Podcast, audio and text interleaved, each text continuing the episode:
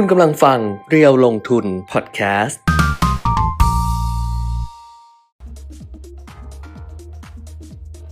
สวัสดีค่ะ สวัสดีครับ สวัสดีเดือนใหม่นะคะ วันนี้พบกันวันพุธที่ 1 พฤศจิกายน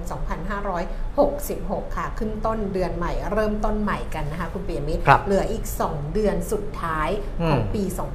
2566 แต่ว่าอัปเดตเทรนด์ลงทุนนะคะ กับเพจเดียวลงทุนก็ยังมาเจอกันเหมือนเดิมครับจันทร์ถึงศุกร์ถ้าไม่ติดภารกิจนะคะ 10โมงกว่ากว่ากว่าแบบว่า 10นาฬิกา19 นาที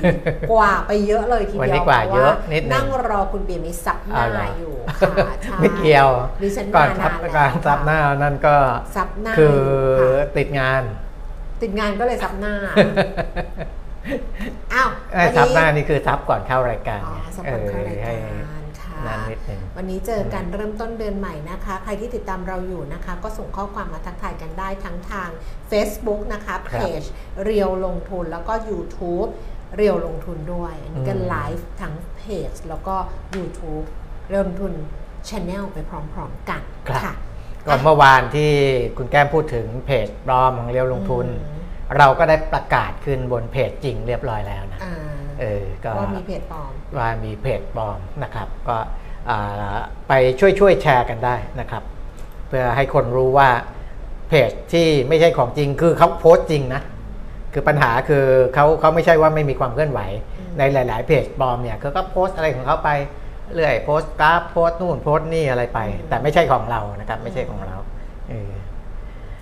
อะจบจบนะครับ ก็วันนี้เข้ามาช้านิดหนึ่งก็เดี๋ยวให้คุณแก้มไปข้อมูลเร็วนิดหนึ่งนะส่วนผมก็อ่าหานู่นหานี่ไปนะครับเออเพราะยังไม่พร้อมไงเมื่อวานไม่ได้รีวิวสับปะเลอนะอ้าวเหรอเมื่อวานนี้แบเอบอว่ายัยังทันไหมทันยังรีวิวทันเหรอทันทำไหนก็ได้ เออวัแต่ว่านี้ฮะแต่ว่าที่ผมรีวิวใน Facebook ส่วนตัวไปอะ อืมก็ไม่ค่อยได้รับความนิยมนะ ไม่ค่อยได้รับความนิยมณไม่ได้เขียนแบบ ฮะ เนี่ยดิฉันว่านะดิฉันน่ะเออก็คือเขียนไป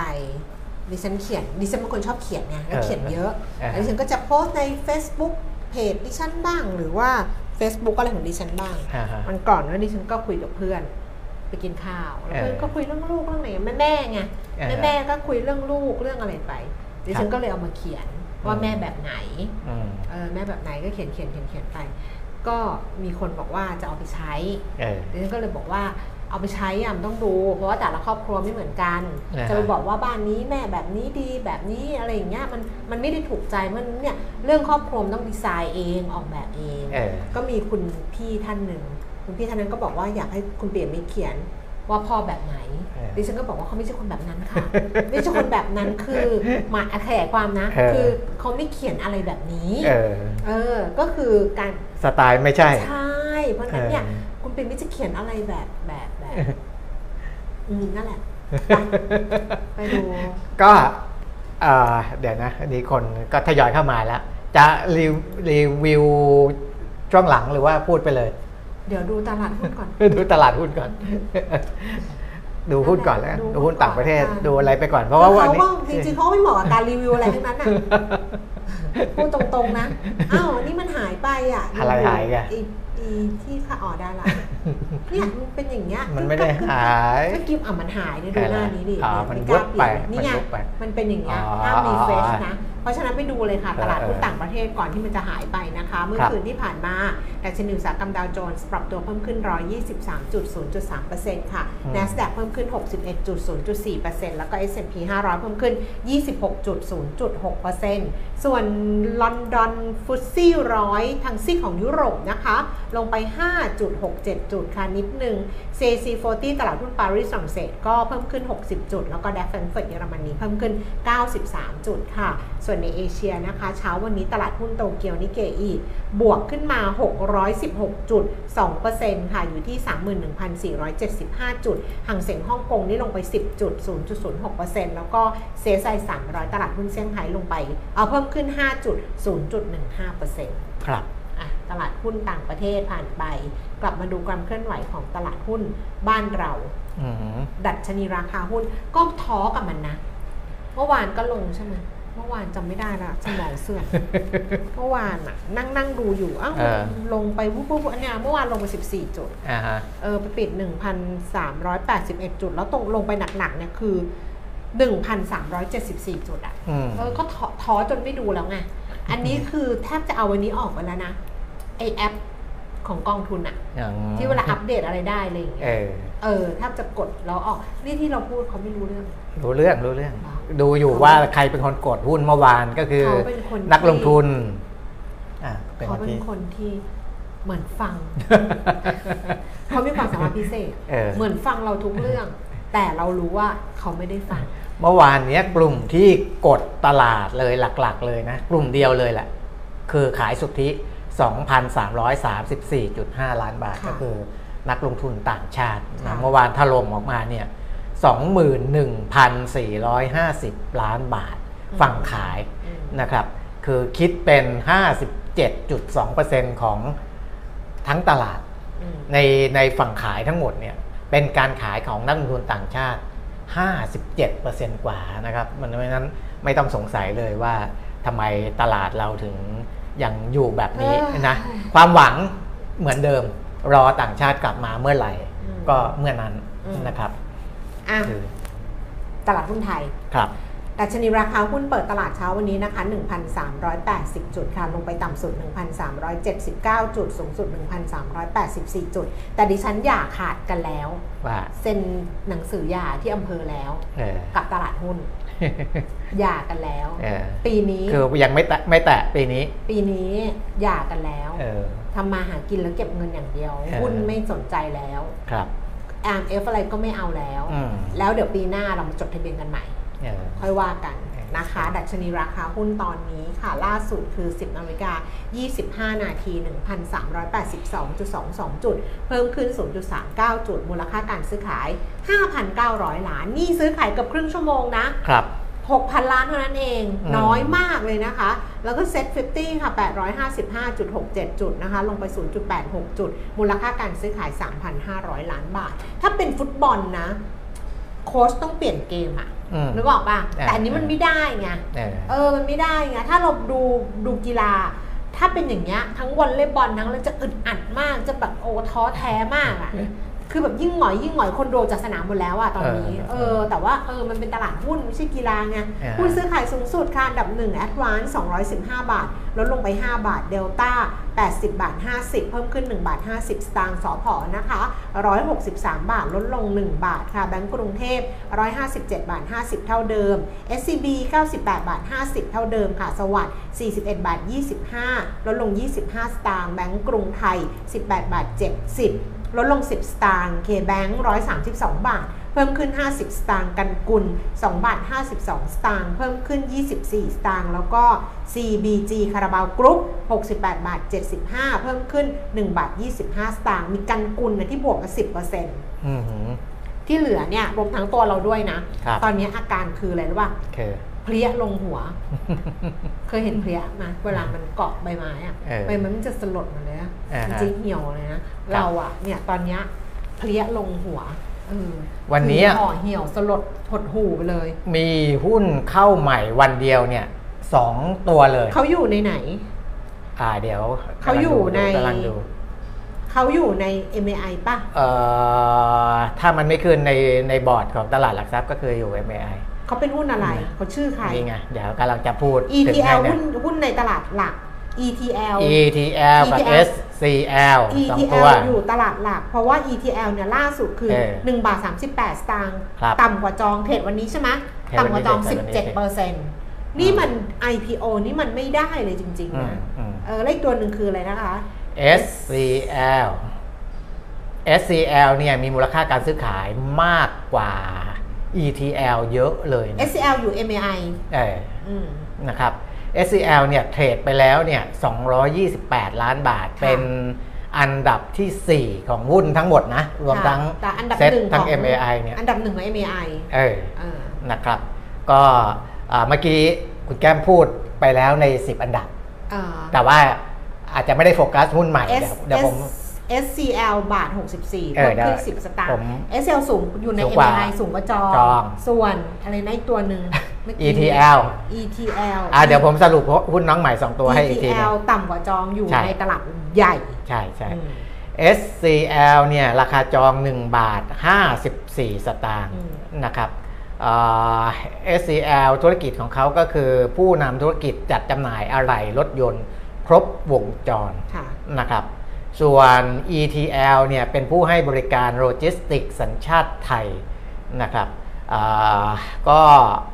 เมื่อกี้ผมสรุปให้อีกทีอืมนะเอา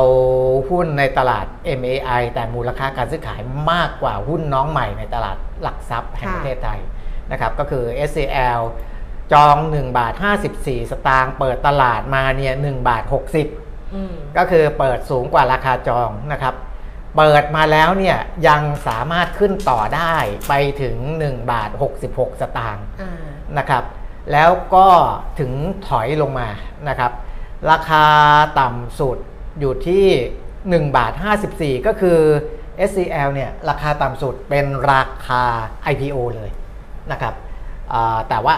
พอมาชนราคา IPO ก็ดีดกลับขึ้นไปได้ ตอนนี้ 1 บาท 63 สตางค์บวกอยู่ 5.8% ส่วนตัวที่ต่ำกว่าราคาจองเนี่ย ETL เนี่ยราคาจอง 1 บาท 68สตางค์อืมคือเปิดตลาดมานี่ก็ทิ้งกันแหลกรานเลยนะครับ เพราะว่าเปิดตลาดเนี่ยหล่นไปถึง 1 บาท 35 สตางค์เลยนะครับเป็นราคาเกือบต่ำสุดของวันนี้นะ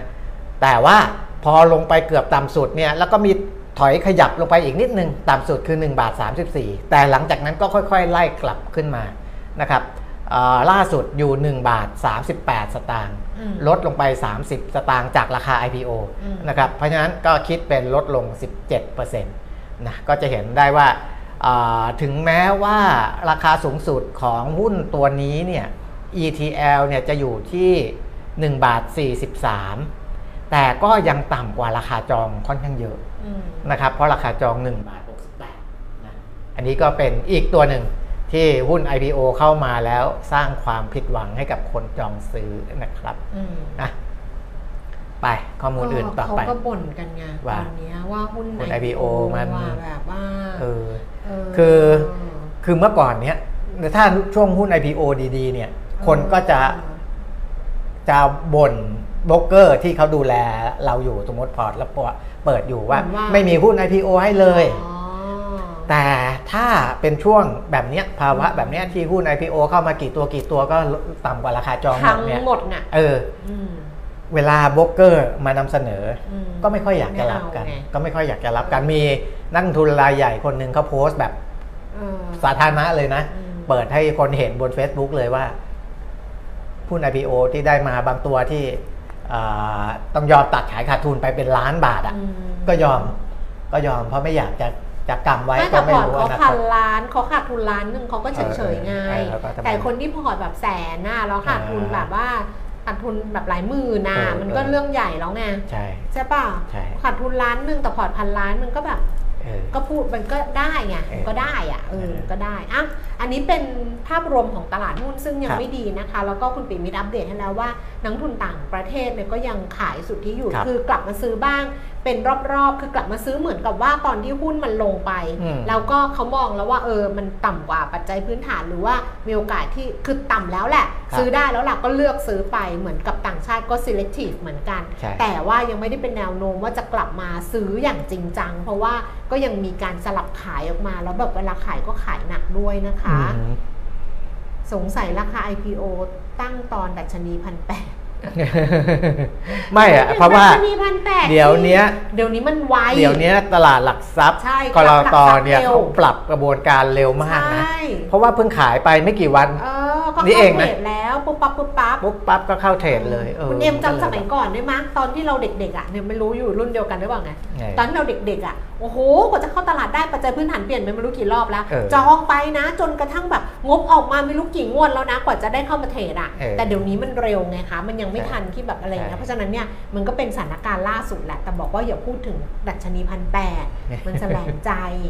ของคนที่ต้นทุนอยู่ที่พันแปดร้อยจุด เออ เมื่อเช้าเพิ่งนึกเองนะต อนจะออกจากบ้านแล้วนึกได้ว่าโอ้ดัชนีมันพันสามเนาะเออโอ้ต้นทุนกูพันแปดนี่หว่าอืมแล้วก็ยิ้มยิ้มให้กับชีวิตอืมเพราะตอนนี้สิ่งที่ดีที่สุดสำหรับเราคืออะไรรู้ไหมอากาศดีเออคุณไม่รู้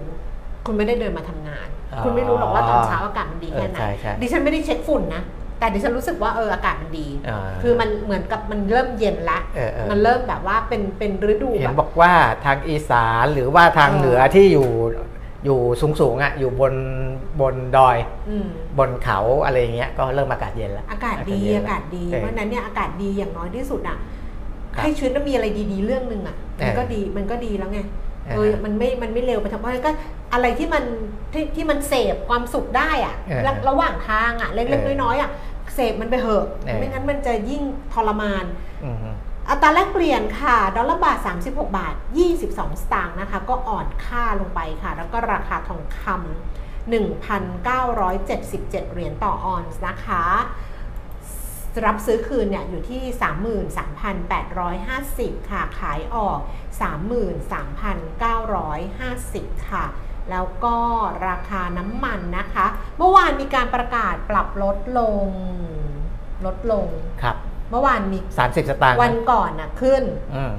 แล้วก็ลดลงไปเพราะเพราะนะไอ้คะจากมติคอรมอที่เขานั่นอ๋อเมื่อวานเขาเรื่องคอรมอใช่ไหม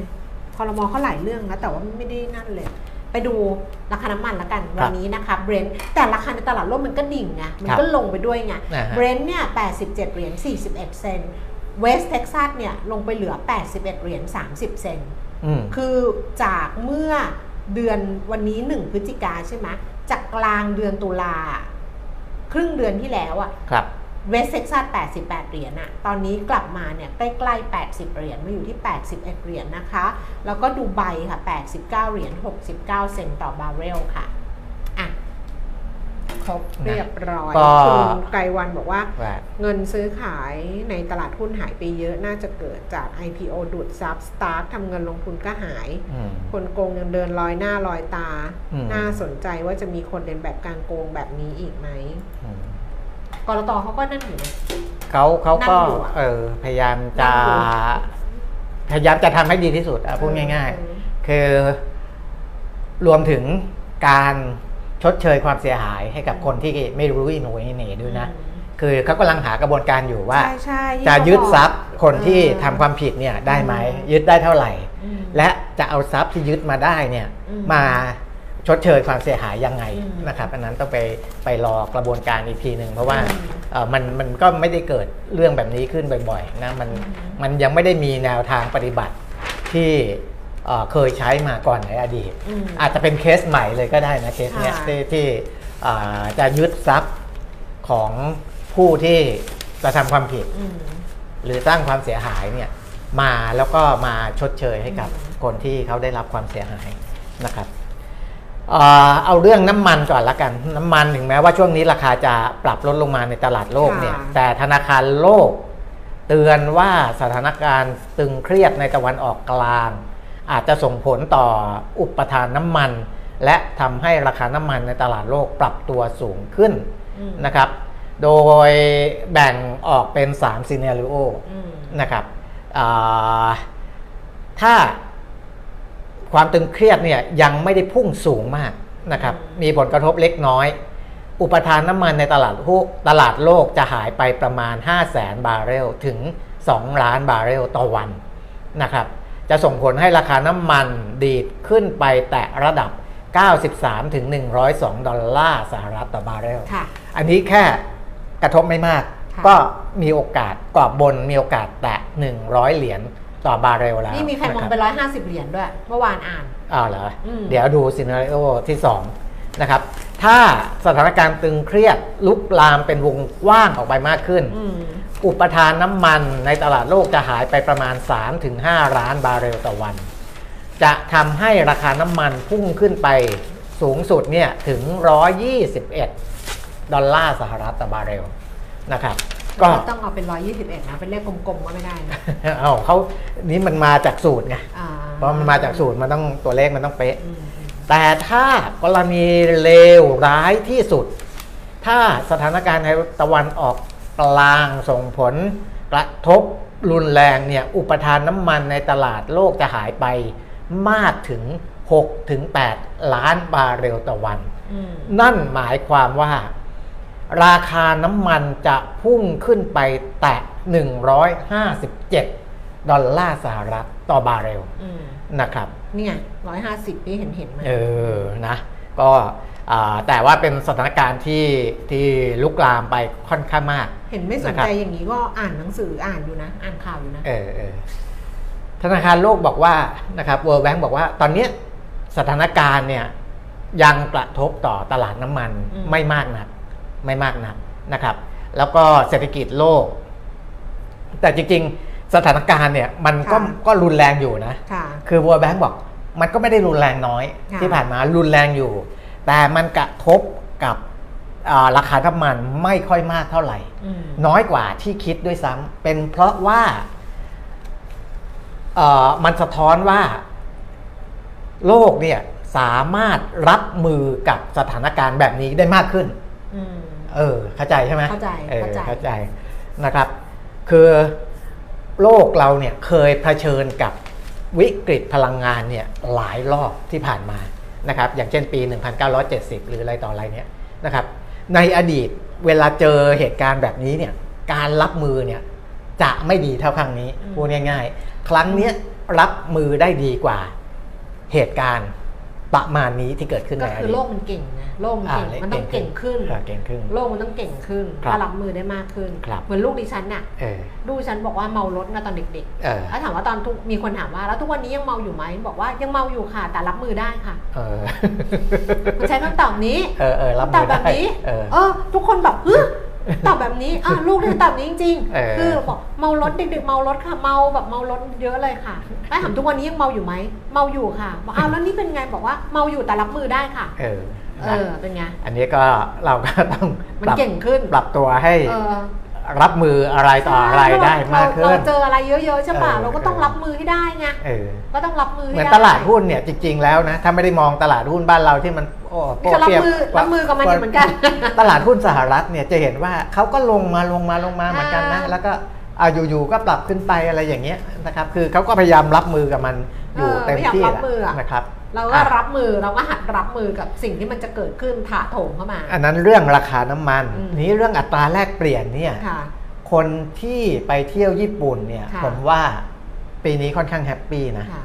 โอ้เพราะใช่เพราะว่าเหลือ23 บาทค่าเงินเยนเนี่ยอืมอันนี้ของเคแบง KBank บอกนะอืมค่าเงินเยนเทียบกับบาทเนี่ย อืมอ่อนค่ามากที่สุดนับตั้งแต่ปี 2007 หรือว่าในรอบ 16 ปีเลยคุณแก้มอืมรอบ 16 ปีนะครับอ่าเพราะว่าเยนเนี่ยอ่อนค่าลงไปแตะระดับ 4.21 เยนต่อบาท จริงเขาเทียบกันเป็นร้อยเยน เออเออร้อยเยนเขาก็เทียบมันจะง่ายกว่า เออ ใช่ไหมใช่เออร้อยเยมันจะนมันจะมันจะง่ายกว่าอืมอ่าแต่ว่าเอาเอาเอาหน่วยเนี้ยที่เขาเทียบมาเนี่ยก็คือเงินเยนอ่อนค่ามากที่สุดในรอบ 16 ปีเมื่อเทียบกับเงินบาทอืมนะเงินบาทอ่าอันเนี้ยที่อ่อนลงช่วงวันสองวันนี้ก็เพราะว่า BOJ ไม่ยกเลิกการควบคุมอัตราผลตอบแทนพันธบัตรอืมนะครับธนาคารกลางของของญี่ปุ่นเนี่ยนะ แต่อ่าเขาตีอันเป็นั้นนเท่าไหร่เขาเขียนะนผิดนะอ่าผิดผิดอันนั้นเขาเขียนผิดเออคือร้อยเยนอะร้อยตอนเยนนี้ประมาณ 23 บาทกว่าๆเออเออแต่อันนั้นไปเขียนว่าเงินบาทแต่ 23อ่าบาทกว่าอันนั้นไม่ต่อใช่เยนมันไม่ได้ต่อมัหนึ่งต้ร้อยเยน100ต่อหนึ่งร้อยเยนใช่ 100 เยนก็คือดิฉันเคยไปญี่ปุ่นตอนเออที่มัน 32 บาทเออร้อยเยน 32 บาท โอ้ใช่ ก็คือเงินบาทเราอ่อนเออาเงินบาทไม่รู้เาอ่อนแหละแต่ร้อยเยน32 บาทเออเราก็เคยไปตอนร้อยเยน 28 บาทเออก็ดีใจแล้ว แต่เราจะคุ้นๆกันที่แถวๆ25เออ25 เพราะว่ามันเป็นตัวเลขง่ายอืมๆเวลาเวลาเวลาจะแลกเปลี่ยนเงินอะไรกันก็จะแต่บอกเกาหลีเนี่ย25 บาทต่อ100 เยน เกาหลีเนี่ยคือพันวอนเออพันวอนเนี่ยประมาณตอนที่ไปครั้งแรก 26 บาทเออไม่ใช่ครั้งแรกครั้งแรก 20 ปีแล้วจำไม่ได้เออแต่อันเนี้ยที่ไปล่าสุดปีเนี้ยไปสองครั้งเออ รอบแรกที่ไปอะพันวอนเท่ากับ 26 บาทเออรอบที่2พันวอนเท่ากับ 27 บาทเอออ่าอันนี้ก็คือบาทเราอ่อนลงอ่อแต่นลงแต่ว่าญี่ปุ่นปีที่แล้วไปเดือนธันวาจำไม่ได้ว่าครับแลกเท่าไหร่แต่ว่าปีนี้จะไปเดือนธันวาอีกรอบหนึ่งเออนะอะก็เออเพราะฉะนั้นก็ happy ก็ก็ถ้าเอาบาทแลกเป็นเยนก็แต่ว่า happy เยน happy ญี่ปุ่นก็จะมีปัญหาตอนนี้นิดนึงคือ เพราะว่าผีน้อยเนี่ยเข้าเกาหลียากอ๋อตอนนี้ไประบาดที่ญี่ปุ่นอ่าไกด์เพิ่งบอกมา ไกด์บอกว่า ไปญี่ปุ่นแล้วหนีอ่าฮะหนีแบบยกลโอ้ำยกกรุ๊ปอีกแล้ว เดี๋ยวญี่ปุ่นก็จะเข้มงวดเอออีกเออแต่ที่ผ่านมาญี่ปุ่นเนี่ยปล่อยหมดนะที่ผ่านมาปล่อยหมดที่ผ่านมาปล่อยไม่หมไม่ดไม่เคยมีปัญหาอืมใช่ปล่อยหมดเกาหลีเนี่ยแหละ แต่ว่าเดี๋ยวค่อยเล่าให้ฟังอีกครั้งหนึ่งคือเออดิฉันว่าดิฉันน่ะไม่ได้ก็ก็อินแหละก็อินกับเกาหลีแหละ แต่เออว่า พอกลับไปดูอะสิ่งที่กระแสดราม่าว่าแบนเที่ยวเกาหลีอะเออมันจะเห็นว่าในแต่ละคนที่ถูกแบนที่ถูกส่งกลับอะค่ะครับมันมีอะไรนิดนึงนิดนึงนิดนึงนิดนึงอยู่ในนั้นอืมเสมออมมันไม่ได้แบบว่าเคลียร์เคลียร์อ่าฮะถ้าเราไปแบบเคลียร์เคลียร์นะครับเราก็ไม่เขาก็ไม่ได้อะไรเรานะ พูดถึงอ่าอะฮะเอออะล่าสุดนักร้องที่ไปอะอืมเขาให้เขาเขาไลฟ์เองนะอืมที่ไปเกาหลีนะ คุณจะพูดเรื่องอื่นก่อนเดี๋ยวอันนี้ก่อนก็ได้เขา ว่าไปก่เขาอนเขาไลฟ์เองนะคุณเอเปีอยมิตรเออแล้วเขาก็บอกว่าพอเขาโดนคือเขาเนี่ยตอนแรกเขาบอกว่าเขาจะไปเล่นคอนเสิร์ตครัเอบอแล้วพอเขาเห็นกระแสแบรนด์เกาหลีเขาก็เลยบอกว่าก็เลยคุยกับที่ร้านแล้วก็ยกเลิกอืมยกเลิกการเล่นคอนเสิร์ตอือฮึยกเลิกก่อน แต่ครับว่าตั๋วเครื่องบินซื้อแล้ว ก็เลยอ่าไหนๆก็ไหนๆก็ไปเที่ยวครับ ก็เลยขอแบบว่าขอแบบยื่นเป็นไปไปท่องเที่ยวอืมพอไปถึงปุ๊บเกาหลีก็ ไม่รู้ว่ามันอะไร เพราะว่ามันอาจจะมีเอกสาร เพราะว่าเขาจะรู้ไงครับเขาจะรู้ตอมอเขาคงจะอะไรเขาก็เรียกคุยพอคุยก็ถามว่ามามากับใครครับก็บอกว่ามากับเพื่อนสองคนนี่เขาอ่าเล่าเองนะดิฉันอืมอ่านมานะเขาบอกมากับเพื่อนสองคนจำชื่อเพื่อนได้ แต่จำนามสกุลไม่ได้อืมอะคุณมาแค่สองคนน่ะเออแต่คุณไม่รู้ว่าเพื่อนคุณชื่ออะไรนามสกุลอะไรอะอืมใช่ปะ สองก็ถามว่าคุณทำอะไรบอกเป็นนักร้องอืมเป็นอยู่เป็นอยู่เป็นนักร้องอะไรอย่างเงี้ยอยู่ที่เมืองไทยอืมเคยออกทีวีไหมเออเกาหลีทำเกาหลีไหมเออเขาเขาเขาดิฉันอ่านจากข่าวนะเขาพูดยังไงดิฉันไม่ทราบอ่านจากข่าวเขาบอกว่าตอนนั้นอะเขาจำไม่ได้เออเขาก็เลยบอกว่าเขาทั้งเหนื่อยทั้งเพลียทั้งง่วงเออก็เลยบอกจำไม่ได้ ออกทีวีจำไม่ได้เออเออ ก็เลยพูดถึงรางวัลว่าเขารับรางวัลมาเรารู้สึกเออเหมือนกับว่าเฮ้ยมันสำคัญเออแต่ไม่ได้ตอบว่าแต่พอถามว่าออกทีวีไหมบอกจำไม่ได้เออเออ แล้วก็ถามว่าจะไปเที่ยวที่ไหนเออจำไม่ได้เออพักที่ไหนเออจำไม่ได้เอออย่างเงี้ยเขาก็มองว่าไม่ได้พูดความจริงไงก็คือเออเราอะก็จำไม่ได้นะว่าเออเราไปเราไปเราไปไหนเออใช่เราเราลงโรงแรมอะไรแต่ว่าไก ด์เขาเตรียมมาให้เราหมดไงเออเออว่าเบนิเคียโพฮังนะคืนแรกใช่คืนที่สองไอ้โรงแรมรามาดาเออที่เอ่อโปซานปูซานอะไรอย่างเงี้ยมันก็จะมีมีตั๋วกลับมีอะไรอย่างเงี้ยทุกอย่างเออเออแต่อันนั้นไม่ถามไม่เรียกดูไม่อะไรเลยเออแต่อย่างเงี้ยหรือว่ายูทูบเบอร์คนแรกที่เป็นกระแสเลยว่าถูกส่งกลับเออเขาบอกเขาไปเกาหลีไม่รู้กี่ครั้งเออแต่ว่าครั้งนี้เขาถูกส่งกลับ ก็ถ้าเกิดตามที่เขาเล่าจริงๆก็คือว่าอืมเขาเนี่ยรับงาน เขาไปทำงานเออเขารับงานแต่พอทางนั้นน่ะส่งสัญญาจ้างมาเออเขาบอกว่า เอ้ย ถ้าเขาไปรับงานอย่างเงี้ยเขามีปัญหาเออเพราะฉะนั้นให้ยกเลิกสัญญาจ้างเออแล้วส่งเป็นบัตรเชิญมาให้เขาเออปรากฏว่าสัญญาจ้างเหมือนมันถูกเข้าระบบไปแล้วว่าเออมันมีการจ้างงานเออตมก็ไม่ให้เขาเหมือนกันอืมอย่างเงี้ย หรือน้องผู้ชายอีกคนนึงที่บอกว่าไปดูคอนไปแบบได้แฟนชายได้อะไรอย่างเงี้ยเออก็คือไม่บินจากไม่บินจากจากจากเราไปไปเลยเออบินไปเวียดนามเขาบอกเออว่ามัน low cost มันลด ลดมันแต่มันมีคำถามไงเออเออคือมีอันนี้ก็ต้องพูดเฉยๆพูดแล้วเออเดี๋ยวหาว่าเข้าข้าง แต่เล่าให้ฟังเฉยๆว่า เออว่า ในทุก ๆ อันน่ะ มันเหมือนมันมีอะไรอะไรอยู่อะครับเออแค่ที่มันเองที่มันทำให้เออสะดุดใจเขาใช่เราต้องไปน่าสนใจเราครับเราก็ต้องคิดนะว่าอย่างเออเราเนี่ยเราก็อยากได้รายได้จากนักท่องเที่ยวถูกปะเออเราอะอยากได้รายได้จากนักท่องเที่ยว เราก็เวลคัมอืมมาเราก็เวลคัม เออเวลคัมบางทีเอายาเสพติดมาหรือเปล่าเอาอะไรมา เราต้องเข้มงวดไงเราก็ต้องเข้มงวดเหมือนกันไงอืมประเทศไทยก็ไม่ใช่ว่าเปิดอ้าซ่าแบบอะไรเงี้ยเออใช่ไหมญี่ปุ่นดิฉันว่าเขาก็มีระบบกรองของเขาที่แบบถึงแม้ว่าจะครับจะผ่านหมดผ่านหมดแต่ว่าเขาก็มีมีระบบอะเออเขาก็มีระบบกรองของเขาแต่เราก็ก็เหมือนกันเออนั่นก็มีคำถามเหมือนกันว่า เขาเองเขาก็อยากได้นักท่องเที่ยวใช่ทุกประเทศอยากได้นักท่องเที่ยว แต่ทำไมเขาถึงปฏิเสธเราอืมแค่นั้นเอง ใช่ไหมครับเอออะ นั่นแหละนะครับเมื่อกี้พูดเรื่องของคุยค่าแล้เงิวนก็คุยค่าเงินบาทอืมที่แข็งค่าขึ้นในขณะที่เยนและวอนเนี่ยอืมอ่อนลงนะค่ะอ่อนลงในระยะหลังเมื่อเมื่อเทียบกับดอลลาร์สหรัฐอืมและทำให้เยนและวอนเนี่ยอ่อนลงเมื่อเทียบกับบาทด้วย นอกจากเรื่องราวของในประเทศของเขาเองแล้วเนี่ยของไทยเราเนี่ยตัวที่หนุนให้ค่าเงินบาทแข็งค่าขึ้นระยะหลังเนี่ยคุณแก้มค่ะเพราะว่าดุลบัญชีเดินสะพัดของไทยเดือนกันยายนเนี่ย เกินดุลสูงกว่าที่คาดค่อนข้างเยอะนะครับ เพราะว่าอ่าตลาดคาดว่าจะเกินดุลแค่ 2,100 ล้านดอลลาร์สหรัฐค่ะแต่ของจริงออกมาเนี่ยเกินดุลไป 3,406 ล้านดอลลาร์สหรัฐอืมนะครับมันมันมันมันเซอร์ไพรส์คอนเซอร์ไพรส์ในเชิงบวกไปอืมค่อนข้างเยอะเลยนะค่อนข้างเยอะเลย แล้วก็อ่าจะเห็นว่า เป็นการพลิกกลับมาขยายตัวเป็นครั้งแรกในรอบ 12 เดือนด้วยซ้ำคือไปเมื่อวานนี้ะแบครับงก์ชาติเขาแถลงอืมแถลงตัวเลขเศรษฐกิจครับประจำเดือนตุลาคมอืมอืมมันก็แหละอาจจะมีตัวเลขอะไรบางอย่างที่ออกมาเออแล้วน่าสนใจครับค่ะนะครับ เพราะว่าก่อนหน้านั้นเราบอกว่าเอ่อเงินบาทเราอ่อน เพราะว่ามีความกังวลเกี่ยวกับนโยบายนู้นนโยบายนี้ค่ะแต่ว่าตัวเลขจริงเนี่ยเอ่อเวลาอ่อนเพราะการคาดการณ์เนี่ย ผมก็เคยบอกไปแล้วว่า มันจะไม่ได้อ่อนแบบถาวรค่ะมันเหมือนกับมันเหมือนกับตลาดหุ้นเหมือนกัน เพราะว่าอืมในตลาดอัตราแลกเปลี่ยน ส่วนหนึ่งก็มีการเก็งกำไรซ่อนอยู่ในนั้นนะค่ะเอ่อที่ทำให้ค่าเงินมันอ่าแกว่งไปแกว่งมาเนี่ยนะครับ ถ้าหากว่ามันเป็นการเก่งบนสิ่งที่อาจจะเกิดขึ้นในอนาคตเนี่ย มันจะไม่ได้เป็นเป็นทิศทางที่ยั่งยืนอืมแต่ว่า ตัวเลขที่มันจะประกาศออกมาในแต่ละช่วงแต่ละเดือนแต่ละไตรมาสหรืออะไรก็แล้วแต่ ตัวเนี้ยมันจะเข้ามาช่วยเป็นแบ็คให้สะท้อนพื้นฐานของอัตราแลกเปลี่ยนอีกทีหนึ่งอืมนะครับเพราะฉะนั้นสิ่งที่ก่อนหน้านี้ที่ทำให้เงินบาทไทยไหลอ่อนไปเนี่ยนะครับจากความกังวลว่าเดี๋ยวรัฐบาลจะใช้เงินแบบใช้เงิน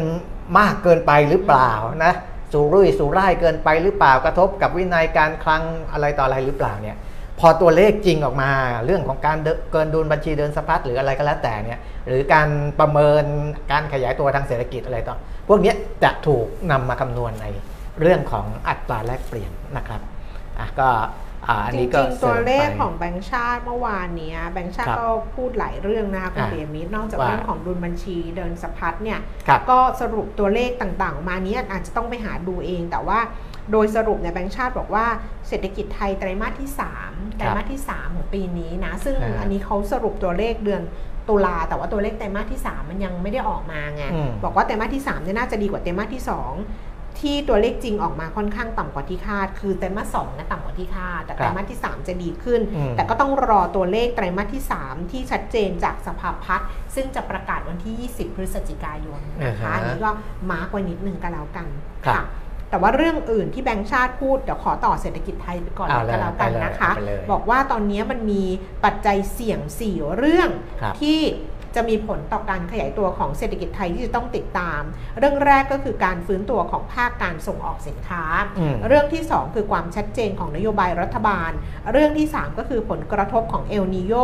ต่อผลผลิตราคาสินค้าเกษตร แล้วก็เรื่องทีสี่4 ก็คือผลกระทบจากความขัดแย้งของฮามาสอิสราเอลต่อราคาพลังงาน และอุปสงค์ต่างประเทศนะคะ อันนี้เป็น 4 เรื่องครับที่บอกว่าเป็นปัจจัยเสี่ยงในระยะต่อไป แต่ว่า พูดถึงแบงค์ชาติก็พูดถึงเรื่องของการบริโภคที่มันชะลอตัวลงนะคะ บอกว่าตัวเลขการบริโภคที่ชะลอตัวลงเนี่ยก็ยังอืมคือ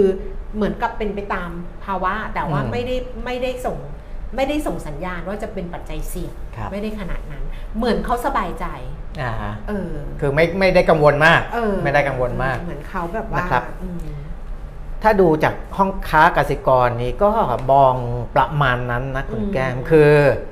คือมองจากตัวเลขจริงที่ออกมาด้วยอืมนะคือเดือนกันยาเนี่ยนักท่องเที่ยวเข้าไทยเนี่ยไม่ค่อยเยอะนะอืมเพราะว่านักท่องเที่ยวที่เดินทางมา 2.1 ล้าน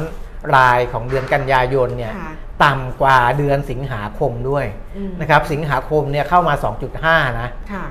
2.5 ล้าน แต่ว่าเดือนกันยายนเนี่ยดรอปลงมานิดหนึ่ง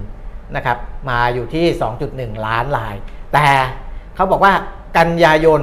ก็ยังไม่ได้เข้าซีซั่นอืมท่องเที่ยวนะอืมยังถือว่าเป็นโลซีซั่นอยู่อืมแต่เดี๋ยวเดือนเนี้ยเดือนเดือนตุลาอ่าตั้งแต่เดือนตุลาที่พฤศผ่านจิกามาพอเขามองเออแนวโน้มเดือนเออตุลาดีขึ้น เอออืมใช่นะแล้วก็โดยเฉพาะ 2 เดือนสุดท้ายเนี่ยค่ะพฤศจิกาธันวาเนี่ยก็อืมจะดีขึ้นด้วย อันเนี้ยก็ถ้านักท่องเที่ยวต่างชาติมามากขึ้นอืมมันก็จะส่งผลดีกับเศรษฐกิจของบ้านเรามากขึ้นด้วยนะครับนั่นแหละดูรวมๆแล้วดูเหมือนกับเขา ไม่ได้กังวลใจมากแม้ว่าจะมีเรื่องครับการส่งออกที่อาจจะมีปัญหาหรือว่านั่นแหละผลกระทบจากราคาพลังงานจากฮามาสกับอิสราเอลอะไรอย่างเงี้ยนะคะครับแต่ว่าดูอืมดูยังเอาอยู่ส่วนเรื่องของอัตราแลกเปลี่ยนเพิ่มเติมให้นิดนึงเออได้ไหมที่เขาบอกว่าแบงก์ชาติบอกนะคะบอกว่าอัตราแลกเปลี่ยนบาทเมื่อเทียบกับดอลลาร์อ่อนค่าลงมาก็จาก 3 ปัจจัยหลักช่วงก่อนหน้านี้คืออันนี้เป็นการสรุปตัวเลขเดือนกันยาแล้วก็มองแนวโน้มเดือนตุลาคมจริงๆตุลามันผ่านไปแล้วครับแต่ว่าตัวเลขมันยังไม่ออกมาอืมนะคะ ก็บอกว่า มาจาก 3 ปัจจัยหลักก็คือ ดอลลาร์ปรับแข็งค่าขึ้นตามตลาดเอ่อปรับการคาดการณ์ของธนาคารกลางสหรัฐที่จะคงดอกเบี้ยในระดับสูงไปอีกนาน เดี๋ยว เดี๋ยวพรุ่งนี้คืนนี้แหละอืมคืนนี้ประมาณสักตีสองอะไรอย่างเงี้ยก็จะครับรู้ผลการประชุมของธนาคารกลางสหรัฐอืมแล้วพรุ่งนี้วันที่2 พฤศจิกาเราอัปเดตกันอีกทีหนึ่งครับนะคะเรื่องที่ 2 ก็คือค่าเงินหยวนเนี่ยอ่อนค่าจากเศรษฐกิจจีนที่ยังคงเปราะบาง แล้วก็ 3 ก็คือนักทุนรอความชัดเจนเรื่องนโยบายกระตุ้นเศรษฐกิจของภาครัฐ ซึ่งปัจจัยดังกล่าวก็ทำให้ค่าเงินบาทอ่อนค่านำสกุลอื่นเข้าใจไหมสามปัจจัยทำให้เงินบาทอ่อนค่านำสกุลอื่นแต่ไม่ใช่ตอนนี้นะ ก็เขาพูดเมื่อวานเขาพูดเมื่อวานเออมเขาพูดถึงช่วงที่ผ่านมาช่วงไงที่กัผ่านนมายาตุลาเรื่องของเนี้ย แต่ถ้าดูเอกราฟจากอ่าเราบูมนี่เบิร์มันเป็นยังไงนะ ไม่ผมดูอยู่พอดีไงว่าเออพอบอกว่านำสกุลเขาพูดเมื่อื่อนน่ะวานเขาพูดเออเมื่อวานแล้วเขาก็พูดตัวเลขเศรษฐกิจย้อน เขาพูดเรื่องเศรษฐกิจย้อนหลังเขาพูดเออเรื่องตัวเลขเดือนกันยายนเออเออ แล้วก็เขาพูดแนวโน้มเดือนตุลาทั้งที่นี่มันพฤศจิกาแล้วเออแต่เขายังแนวโน้มตุลาอยู่เพราะตัวเลขมันยังไม่ออกเออเออยากเหมือนกันนะอะเชิญไม่พระพระถ้าดูเชิญค่ะคุณพี่อ่า year to date แล้วกันเออ year to date ก็คือนับตั้งแต่ต้นปี จนถึงวันที่ 31 ตุลาคมอืมนะครับ ถ้าเงินบาทเมื่อเทียบกับดอลลาร์สหรัฐเนี่ยอืมถามว่าอ่าในเอาในภูมิภาคที่เราเราเห็นเห็นกันเป็นหลักๆเนี่ยนะครับ เราถือว่าค่อนข้างแข็งอืมค่อนข้างแข็ง เพราะว่าเยนเนี่ยเขาอ่อนไป 12%กว่าอืมอันนี้ผมผมดูจากกราฟนะ โดยประเมินตัวเลขจริงๆ มีตัวเลขเป๊ะๆเหมือนกันว่าอ่อนลงกี่เปอร์เซ็นต์แต่ว่าอ่า ดูจากกราฟมันจะชัดเจนมากกว่าพอดีผมไม่ได้แคปกราฟไว้ให้นะครับ ก็เล่าให้ฟังว่าเยนเนี่ยอ่อนไป 12%กว่า ลิงซิลิงกิตของมาเลเซียเนี่ยเกือบเกือบ8%นะครับ วอนของเกาหลีเนี่ย6%กว่า หยวนของจีนอ่อนลงไปเกือบเกือบ6%นะครับ แต่ของไทยเราเนี่ยอ่อนลงประมาณสัก 4% สัก4%เปอร์เซ็นต์เราได้เปรียบเยนเนี่ยค่อนข้างเยอะเลยอย่างที่บอกนะครับอะก็ให้เห็นว่าตัวเนี้ยส่วนหนึ่งคือมาจากเรื่องของภาวะเศรษฐกิจของไทยเรานี่แหละ ตัวเลขของดุลบัญชีเดินสะพัดซึ่งห้องค้ากสิกรไทยประเมินว่าดุลบัญชีเดินสะพัดของไทยเนี่ยยังมีแนวโน้มที่จะดีขึ้นในช่วงที่เหลือของปีนี้อีก เพราะว่าการท่องเที่ยวจะดีขึ้นนะครับจะกลับมาตามฤดูกาลนะแต่ว่า ความเสี่ยงแน่นอนอสงครามในอิสราเอล หรือว่าเศรษฐกิจโลกอันนี้ก็ก็มีแนวโน้มจะกระทบแต่ห้องค้ากสิกรไทยประเมินว่ามันก็มีแนวโน้มที่จะดีขึ้นด้วยเช่นกันนะสองปัจจัยนี้ไม่ใช่เป็นปัจจัยเสี่ยงอย่างเดียวนะครับอันนี้ก็อัปเดตเศรษฐกิจไทยนะครับ ส่วนต่างประเทศมีไหมหรือว่า ต่างต่างประเทศไม่ไม่น่าจะมีอะไรที่มันคืบหน้ามากแล้วเพราะตอนนี้ทุกคนอ๋อเดี๋จัยวบตารอดูเฟดไปที่อิสราเอลรอแล้วก็เฟดนั่นเอแหอละรอเฟดคืนนี้ครับครับนะครับรอเฟดคืนนี้พรุ่งนี้งดไลฟ์เลยเออเฮ้ยอ่าสำนักงานเศรษฐกิจอุตสาหกรรมอ่าให้ตัวเลขดัชนีผลผลิตอุตสาหกรรม หรือว่า MPI เดือนกันยายนเนี่ยอยู่ที่ 91.60 ลดลง 6.06%เมื่อเทียบกับปีที่แล้วนะครับ ส่วนถ้าดูไตรมาสสามเนี่ยลดลง 6.19%ค่ะก็ 9 เดือนแรกลดลง 5.09%อันเนี้ยเป็นเพราะว่าอุตสาหกรรมเอ่อการส่งออกสินค้าอุตสาหกรรมชะลอตัวลงนะครับก็เลยทำได้ทำให้ดัชนีผลผลิตอุตสาหกรรม หรือว่า MPI ชะลอตัวลงเอ่อส่วนอัตราการใช้กำลังการผลิตเดือนกันยายนอยู่ที่ 58.02% 9 เดือนแรกอยู่ที่ 59.83%นะครับเอ่อก็ถือว่า ยังไม่ถึง 60%อัตราการใช้กำลังการผลิตเนี่ยเพราะฉะนั้นเนี่ยเวลาเราเห็นมุมมองของนักเศรษฐศาสตร์บางคนเขาจะบอกว่าเอ่อถึงแม้ว่าจะมีการกระตุ้นเศรษฐกิจอืมนะมีการอ่าจับจ่ายใช้สอยอะไรมากขึ้นอะไรก็ตาม แต่ว่าในภาคผลิตเองเนี่ยก็ยังไม่จำเป็นต้องลงทุนเพิ่มมากนะอาจจะต้อง maintenance ไอ้ที่อ่า มันไม่ได้ไม่ได้ใช้ใช้งานเต็มกำลังการผลิตพวกนั้นอืมแต่ว่าไม่ถึงกับต้องงานเข้าเครื่องจักรใหม่หรือว่าอะไรต่ออะไร เพราะว่ากำลังการผลิตเดิมเนี่ยมันยังใช้อยู่แค่เนี้ยนะยังใช้อยู่แค่ 58-59%แค่นั้นเองนะครับยังสามารถที่จะใช้ได้มากกว่านี้นะแล้วก็ก็ก็อ่าในมันจะเกี่ยวข้องกับเรื่องของดุลบัญชีเดินสะพัดด้วย ถ้าเราไม่ได้ไปนำเข้า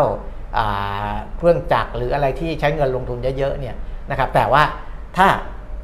รัฐบาลนี้สามารถกระตุ้นเศรษฐกิจได้จริง ก็จะทำให้กำลังการผลิตมันฟื้นตัวกลับมาดีขึ้นมากกว่านี้ ดุลบัญชีเดินสะพัดถ้าถ้าเป็นการผลิตเพื่อส่งออกด้วยเนี่ยก็จะยิ่งทำให้ดุลบัญชีเดินสะพัดของเราดีมากขึ้นกว่านี้อีกค่าเงินบาทของเรา เพราะฉะนั้นเนี่ยที่ไหลไปก่อนหน้านี้เนี่ยถ้าดูจากปัจจัยต่างๆ ทั้งหลายทั้งปวงแล้วเนี่ยก็มีหลายแบงค์นะครับที่ประเมินว่าค่าเงินบาทอาจจะแข็งค่า ขึ้นได้อีกด้วยซ้ำในช่วงปลายปีนี้นะครับอืมอันนี้ก็เชื่อมโยงมาถึงเรื่องของอัตราแลกเปลี่ยนค่าเงินบาท กับดอลลาร์สหรัฐ และสกุลอื่น ๆด้วยนะครับอะอ่ประมาณนี้ไหม ตอนนี้สับเปลือคุณอะคุณไม่ชอบเหรอนะไม่ใช่เพราะไม่ตใช่อนนี้ไปเท่าไหร่ละฮะเจ็ดร้อยทะลุเจ็ดร้อยล้านไปยัง ก็น่าจะได้แล้วมั้งเออน่าจะได้แล้วมั้งแล้วแต่ว่ารอบหนังยิ่งแน่นมากนะ แต่ว่าคือแบบว่าถี่ยิบเลยที่โรผมงแบบเยอะมาก ผมไปดูอะ คนก็ไม่ได้เยอะไม่ไม่ไม่ไม่ได้เยอะคุณแล้วไปดูนะวันธรรมดาไงอ๋อวันธรรม